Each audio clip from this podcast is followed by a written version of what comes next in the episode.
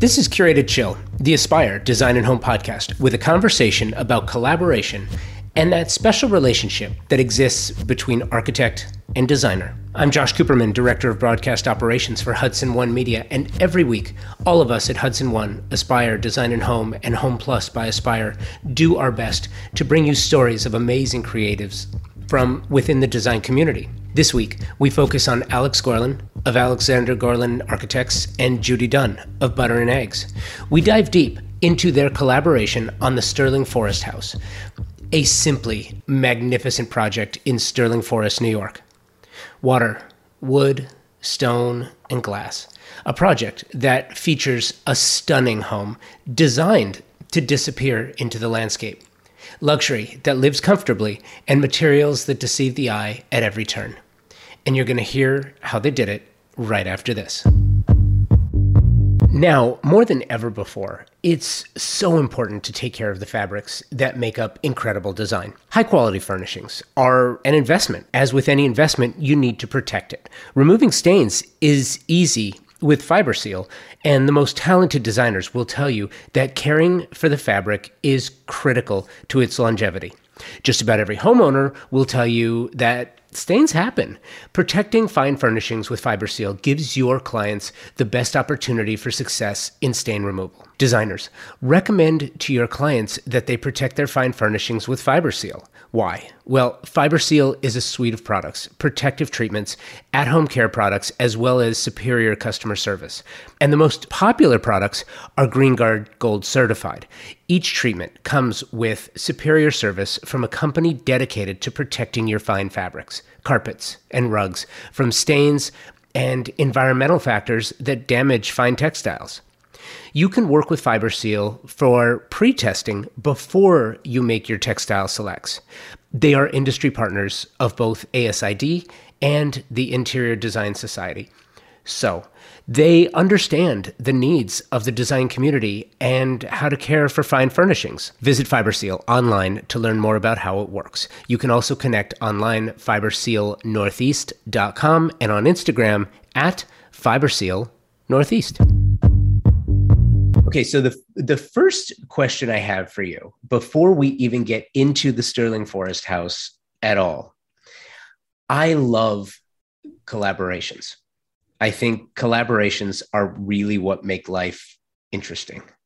And I'm curious, what was the experience for for you two working together? Had you worked together before? How did you how did you come together on this project? What was the experience like? Well, we actually met uh, over 20 years ago um, when I lived uh, in Tribeca, and Judy had a wonderful home design shop uh, called Butter and Eggs. And I used to go there all the time with my wife at the time. And uh, I just loved everything Judy had selected uh, for its kind of materiality and authenticity and fresh take.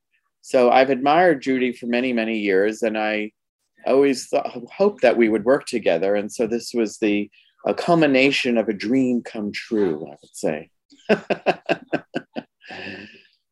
um, do I get to jump in? Wow, what a nice lead in. I don't even have to, you know, I, I don't know what else I could say except to say that um, Alex sort of brought me into the process. So I got to step in when the house was sited and in process and was so spectacular.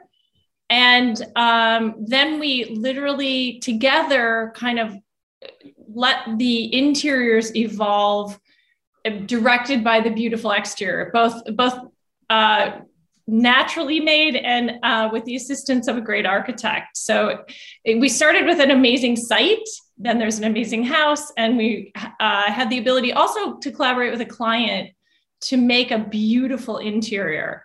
And I think truly that house is really about how you bring the outside indoors. Yes. Listen, you know, it's so interesting because uh, I'm a native Angelino, born and raised in LA. California is traditionally from the 70s right? It's this is this is the home california is the home of of of bringing the outside in and the inside out and making the most of every opportunity. And what you've done here so i, I want to back up and talk about the sterling forest house for for a moment because it's in new york. It's it's not it's not in Malibu where it's 70 and sunny all year long. You ha- you have you have weather concerns, but as it relates to architecture in particular, and starting with the architecture of this, where form follows function follows form, and you have a site that you make something fit into the site, not necessarily changing the environment, but actually adapting the home to that environment. Where did you start with this project? Well, visiting the site is always the beginning, and uh, at the time, I my clients accompanied me as well. And actually, on the site, he the client expressed some desires about uh, how the house should be sited um, and place of arrival, and they were also um, inspired by a house that I had designed in Colorado uh, many years ago that was stone and glass that appeared to grow out of the site. So uh, the house is really uh, continues that vocabulary, but extending it further and adapting it directly to this this uh, beautiful untouched site in this historic community. And Judy, I'm curious, do you do you start ideating were you brought in before you know when it was just a site before before no not a not a stone was turned? You know did you start at the very beginning? And if you do how does how does that work in your mind? How do you imagine you know let me back up a second. I love that you know in the write up for this you you mentioned vernacular um, because i i do believe that architecture is a language and that design is a dialect within within that language. And we're talking about crafting something from the very beginning where an architect and designer are are sort of collaborating outside in inside out and what the end product is going to be almost almost imagined bef- before you know any materials arrive on site. Do you start thinking about your approach at the very beginning so, you know, that's interesting. I wouldn't say that there's one way of working. In this particular project, um, I did come in when the house had taken some form. So it was it was starting to evolve. That being said, um, we I had uh, also great latitude to collaborate and bring in other materials. But this house was so material centric and so richly textural, both with the landscape outside and then we created this wonderful landscape inside. There's so much texture and natural organic, um, so many organic qualities and materials inside that that's really, I mean, this house for me was a big material study. It was also having a client who was willing to go on a journey and really bring in and create things for the house. So we don't always have um, and I, I assume Alex's experience is the same. We don't always have clients who are willing to just let us do what we do and create something that's really special but belongs to that place.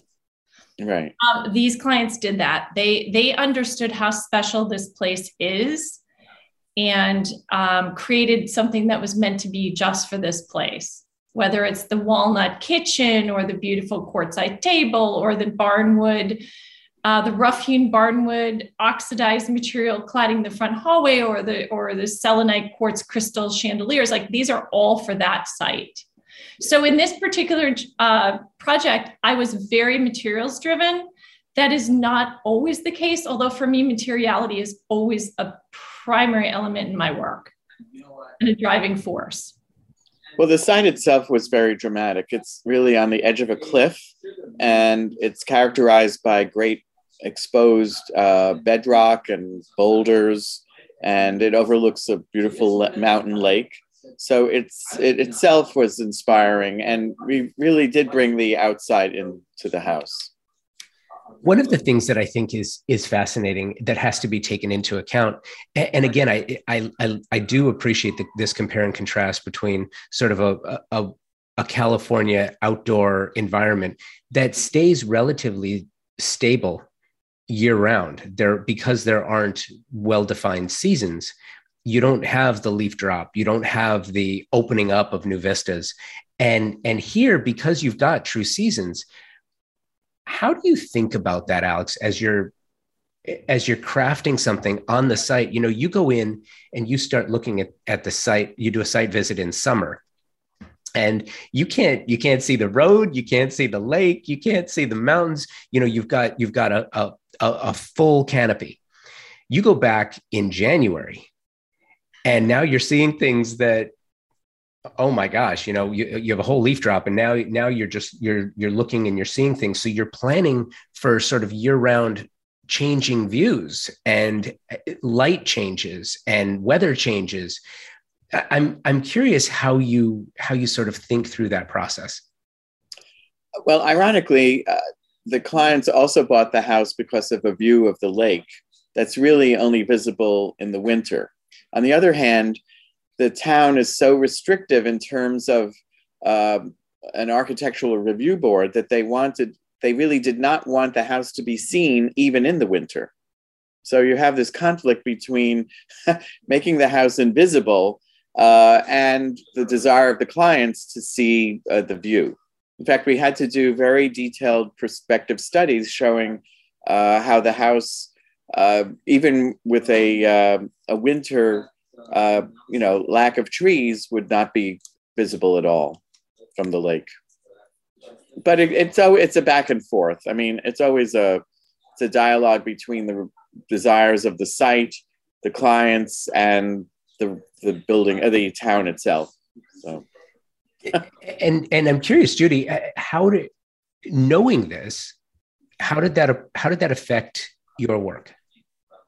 Well, I think first and foremost, palette wise, we stayed within uh, what I would consider to be this natural, lush palette. So greens, uh, golds, um, there are deep slate colors which speak to the bedrock, um, deep browns. So all of those, whether it's summer or winter, occur inside and outside. And that was sort of the thought is these soft, you know, blues, greens, golds, um, that are very, very much about fall, but mm-hmm. also very much about spring, summer. I mean, there are some autumn oranges in there, soft blues. So you really have kind of the palette of the earth and sky coming mm-hmm. in the house. So again, going back to our indoor outdoor living, but I would say in a much more northeastern vernacular because because the site changes because the landscape changes I find, and it's funny because we, as you might imagine, Alex and I have been there and pretty much on every day of the year. Um, and it is absolutely breathtakingly beautiful in the summer as it is in the winter, but very different. So you're much more about sort of the, the grays and the browns in the winter and then the golds and greens um, in the summer. And so it actually sort of uh, it's it's sort of wonderful that it changes so dramatically throughout the seasons. Oh, I find it, and I think the clients agree. They're very happy, and they're very outdoorsy, so they're not afraid of some cold weather. How how cold does it get there? Does the lake freeze over? Oh yes, definitely. yeah. Well, it was 11 degrees the other day in New York, so I imagine it was eight up there. even. Yeah. Also, so, another aspect of the house is uh, we not only used a low iron glass, which is much clearer, but a non reflective museum quality glass. So when you're in the house, you don't see any uh, reflection or barrier between inside and out. So it's really quite remarkable. You uh, in fact, it's quite stunning. You you look out and you feel like there's nothing in between you and the and the exterior. I think this is also a, a remarkable case study for luxury building and sustainable design mm-hmm. in in a in a politically charged climate where you're dealing with a historical board. And you're also trying to trying to add a design element that you want it to look a certain way while somebody else wants your project to be invisible. There's so many moving parts here. And by the way i i do think that because of how the industry is changing currently in response to how people have changed the manner in which they live these issues are going to be are going to be of greater concern are, are going to be more of a forefront conversations. And think about all the moving parts here. Luxury does luxury building sustainable design working with a historical board trying to make something wonderful and, and pleasing for the client yet at the same time making it making sure it adapts to to climate conditions. There's a lot going on here. How do you how do you how do you toggle through this? How do you manage that process? Well that's actually any architectural project. So um, i mean and especially in sustainable design it's not only uh, one's desire but it's also uh, regulated by by building codes and laws now. So you have to meet certain energy codes. Uh, you can't have more than a certain percentage of glass. The glass has to be also insulated. Uh, but this building is basically inserted into the rock cliff. So it really uh, utilizes all the natural um, temperatures of the, the rock face itself, uh, which is very uh, regulated. Um, and also using you know solid you know very thick pieces of granite on the exterior um, create a a natural visual and also environmental uh, you know look to the house. And also i'm going to mention the green roof. Yes which, that's right of course. aesthetically pleasing because it's very uh, visible from this one side of the house what i'll call the guest wing. It's also a kind of rec room guest wing but it becomes a very visible element aesthetic element but it's also incredibly you know obviously a sustainable element as well. Yeah the entire roof is a green roof. So also yeah. from distance the house blends into the landscape as well. Which i think is fantastic. Um, the historical board must have must have loved that but i'm yeah. i'm curious from a from a technical standpoint. Um, and pardon my ignorance in the in the subject matter but how does a how does this particular green roof um, what's the performance like in an environment where it gets very hot and it gets very cold and you know there's there's water issues? How does it perform? Well it provides an insulating barrier uh, to the roof and it's also composed of uh, plants and uh, little sedums that and mosses that grow without any uh, irrigation. So the idea is that it's supposed to be an extension of the natural landscape and provides uh, uh, temperature insulation and uh, also more oxygen production and carbon absorption. So, hey Judy, did did these elements have anything to do with your specification selection in terms of again palette, I think that yeah. strong um, it, it, it weighed strongly as we selected palette. I mean, the whole natural landscape really informed what we decided to do.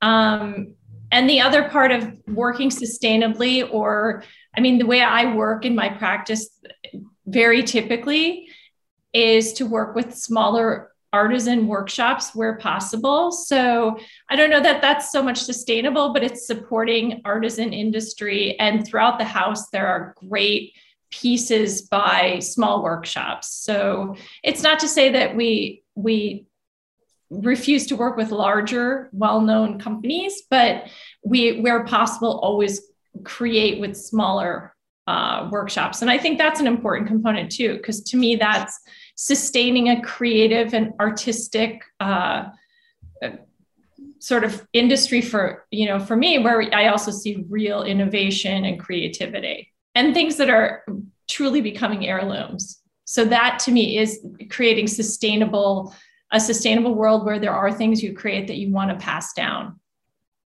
Yeah, and I think that's so important. But Alex, I, I actually want to take issue with something that you said because I think it's important you uh-huh. when when we're talking about all of the issues that you face with this particular project and you said well that's pretty much the case with any architectural project i don't think that's true i think it may be with any architectural project that you have to that you're working on in perhaps new york or California. Uh, Mm-hmm. But I but I will tell you, if you're working on a project in Texas or Oklahoma or you know any of the what what I have called, and it's not a pejorative, but you know the design flyover states, you don't have the same rules and regulations. You know, there's they're still installing gas outlets in in in some projects in some areas they're they're not right. as concerned oh, with green or environmental. You right. don't have the same historical reference. I think the challenges that that you had with this particular project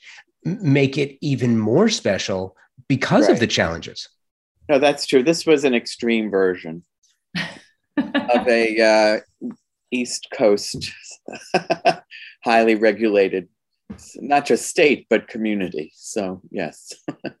And actually this community uh, is known historically for traditional houses and was a place that uh, was the uh, mountain resort of new york city in the 1880s and it's a gated community that is characterized by many McKim Mead and White houses and uh, and the clients wanted a modern house. And uh, actually, it turns out that there was nothing in the code, the architecture code, that precluded a modern house, which I think surprised the Architectural Commission because they, uh, I think they would rather have had a traditional house.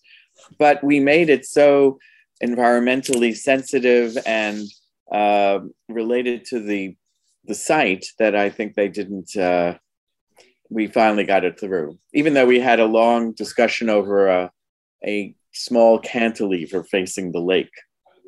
And that became very controversial. And I said, well, cantilevers were done by Frank Lloyd Wright 85 years ago in Fallingwater. So this is nothing new. And it's only, we finally, from six feet, uh, pushed it back to four feet. And, but they said, like, well, once you start a cantilever, you don't know where it's going to lead.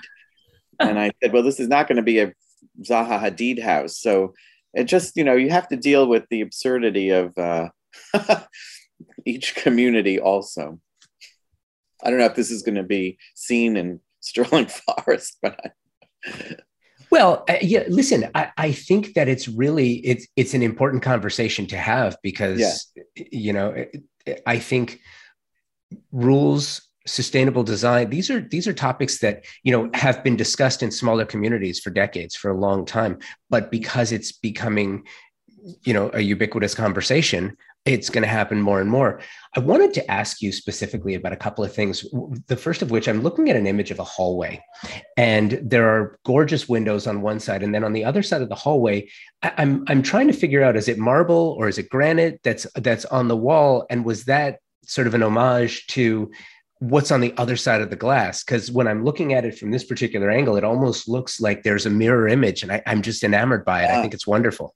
Oh judy you can i, I was going to say so those are an example of a fabulous artist. Um, alex turco did these phenomenal hand painted panels and it's sort of uh, i think it's based on an onyx pattern but the scale is is outsized, so it becomes very contemporary. And um, they're they're actually in the photo they look beautiful. In person, they're about a hundred times more beautiful because they sort of reflect the light. And that's a perfect example of even time of day. Mm-hmm. Those transform at night and sort of at the the magic hour, sort of right just at dusk, leading into sunset. They literally sparkle because there's a little bit of metallic gold um, and and a little bronze in there and so they reflect the landscape, they sort of mimic it, but they don't mirror it, if that makes sense. So they feel like something natural and organic, but actually it's a completely painted panel. I think they're done um, some paint on aluminum with a, a coating. So they're fantastic. I love that, and I'm curious as I also look into one of the one of the bathrooms it looks like something maybe similar was done in if i if i can get the angle right it's sort of blues and grays. Oh well uh, that's actually real stone. That is that's amazonite stone. But oh, that's that, one of the tricks of the i think the house has made the real look unreal and vice versa so. That was actually a fun part of it though. There are some beautiful stones in the house um, mm-hmm. natural stone, but there's also a lot of interesting, you know, that I would consider those panels artist panels, but also a little bit of a plan trompe um, we have a hand sculpted wall covering down in the master suite. I mean, there are there are just so many examples throughout the house of fantastic, beautiful craft and artisanship. Um, and yeah, I, am actually thinking of how many luxurious textures and and colors there are layered into the house. It's really a fun house. Actually, it's a yeah. Every time you walk through, you sort of have the thrill of discovering something new. And the last thing I will say is as I was looking at this project, this really is to me a legacy project. When you think about American architecture in, in particular, not European, but when you think about American architecture, our, our, our architectural system was not modeled after the Europeans or the Asians, where you think about architecture in terms of 400, 500, 1,000 years. But instead, you know, 100 years, 200 years, maybe 300, and then you're, you're knocking it down and you're, you're building something else. This is reminiscent of a castle. This is reminiscent of a European castle. When you think about this, and I'm just curious, when you think about this project, Alex, did you have a number in mind? And I've, I've always said, you know, architects design for for you know 10 not for 10 or 20 years but for 50 75 150 and designers sort of design for 10 15 25 years to appeal to to different tastes when you work on a project like this do you do you have a thought in the back of your mind like i this should be still standing as is in 2000 years from now I think uh, yes, uh, it should be at the level of the pantheon. no, but but I, you know, it's funny, and I asked the question not to be not to be silly, but when you look at the materials and you look at how it was built into the site, right? This this was this is a, a project that you take care of it. You know, should sh- there's no reason why it shouldn't be standing in thousands of years. No, no, absolutely. I, I always I always think of our work as I don't want to use the word timeless, but uh, in a way that is the best word. That it shouldn't it should be so um, definitive uh, to the site and you know in relationship to itself as an artistic object that it uh, it's not necessarily of any specific time, so that it can be seen hundreds of years from now, but uh, as something worth remembering. So, and I would say, leading from you know coming from there, as we chose materials, I don't think we were. In my practice, I don't worry about what is fashionable today. What I strive to do is to find the right thing for the project. And in this case, it was this lushness of materials and so for me, I don't find them to be timeless. As a matter of fact, I think one of the stones we used in particular has become now a couple of years, you know, it's become kind of the it stone today. And I fully expect in a couple of years it will no longer be and they'll be onto something else. But it's just classic and it belongs in the house. Mm-hmm. So, so maybe you know, a hundred years from now, they'll need a little reupholstery. But I think we we went with some classic shapes um, and things that weren't sort of very, you know, 2019 or whatever. You know, they didn't they didn't speak to the year of their birth. But Judy, they found uh, furniture in the tombs of Egypt and in Pompeii that's intact. So why shouldn't it be discovered at um, the Sterling Forest House in the future? Exactly. Well, and, and again, I, I, don't ask, you know, to to make it silly, but I do think in all seriousness, I, I feel like you know we're talking about sustainable design right? right? And time and timeless is part of sustainability. And I mm-hmm. also think that, you know, one of the core principles of sustainable design is eliminating the ephemeral, temporary, sort of mm-hmm. disposable nature of design right. and architecture. And it feels like you've accomplished that here. Oh, thank you.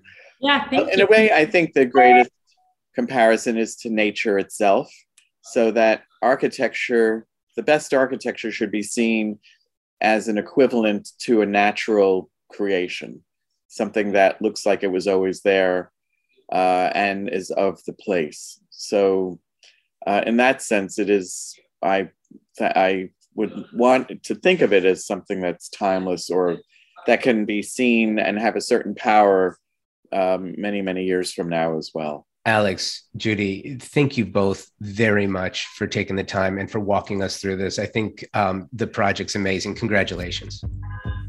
Thank, Thank you. you so much. It's been such a pleasure. So nice meeting you. Yes, this was fun. That's a wrap on this episode of Curated Chill, the Aspire Design and Home podcast featuring Alex Gorlin and Judy Dunne. Thank you, Judy and Alex. We love your work and congratulations on the Sterling Forest House. From all of us at Aspire Design and Home and Home Plus by Aspire, thank you to all of our sponsors and partners like Fiber Steel Northeast, and thank you for taking the time out of your busy day to join us here on Curated Chill. See you next week, and until then, listen, subscribe, and come back to chill.